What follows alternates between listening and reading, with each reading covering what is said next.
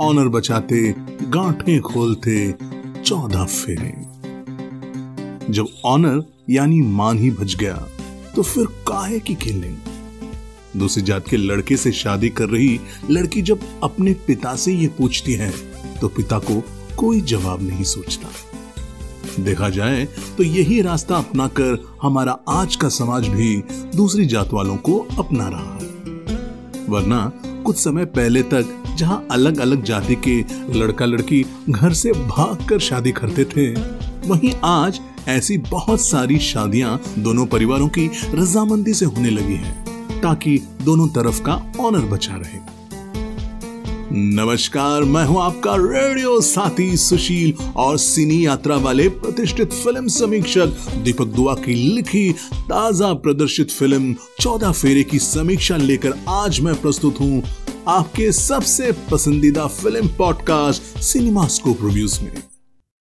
नमस्कार यह radio playback India गीत कविता कहानी या किस्सा हर जज्बा इंडिया के दिल का। Radio Playback India Radio Playback India Radio Playback India सुनते रहिए दोस्तों रेडियो प्लेबैक इंडिया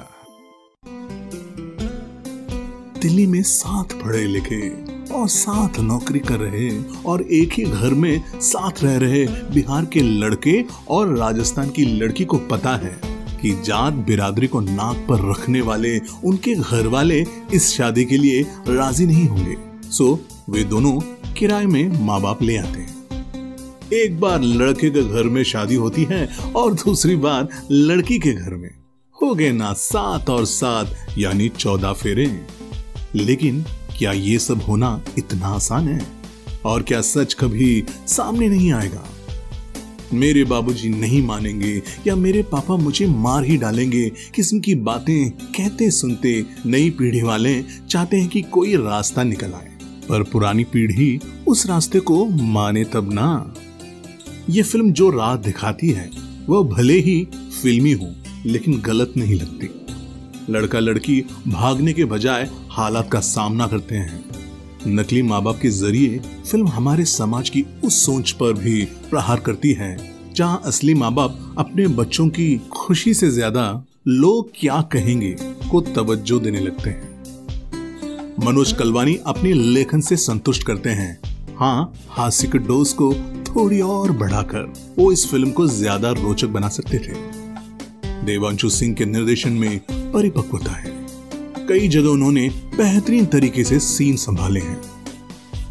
लोकेशन असरदार है और गीत, संगीत फ़िल्म के माहौल के अनुकूल रहा है।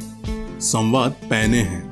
भोजपुरी और राजस्थानी बोलियों का इस्तेमाल फ़िल्म को असरदार बनाता है। एक्टिंग सभी की उमदा है। विक्रांत मैसी तो चटे हुए अभिनेता हैं ही। कृति खरबंदा भी उनका पूरा साथ निभाती है। हीरो की माँ के किरदार में यामिनी दास असर छोड़ती है। बहू के स्वागत वाले सीन में उनके हाव भाव और बैकग्राउंड में रेखा भरद्वाज की आवाज़ में बचता राम सीता संग द्वारे पे खड़े हैं। आओ सखी, देखकर कानों में शहद घुलता है तो आँखों में समंदर उमड़ता है।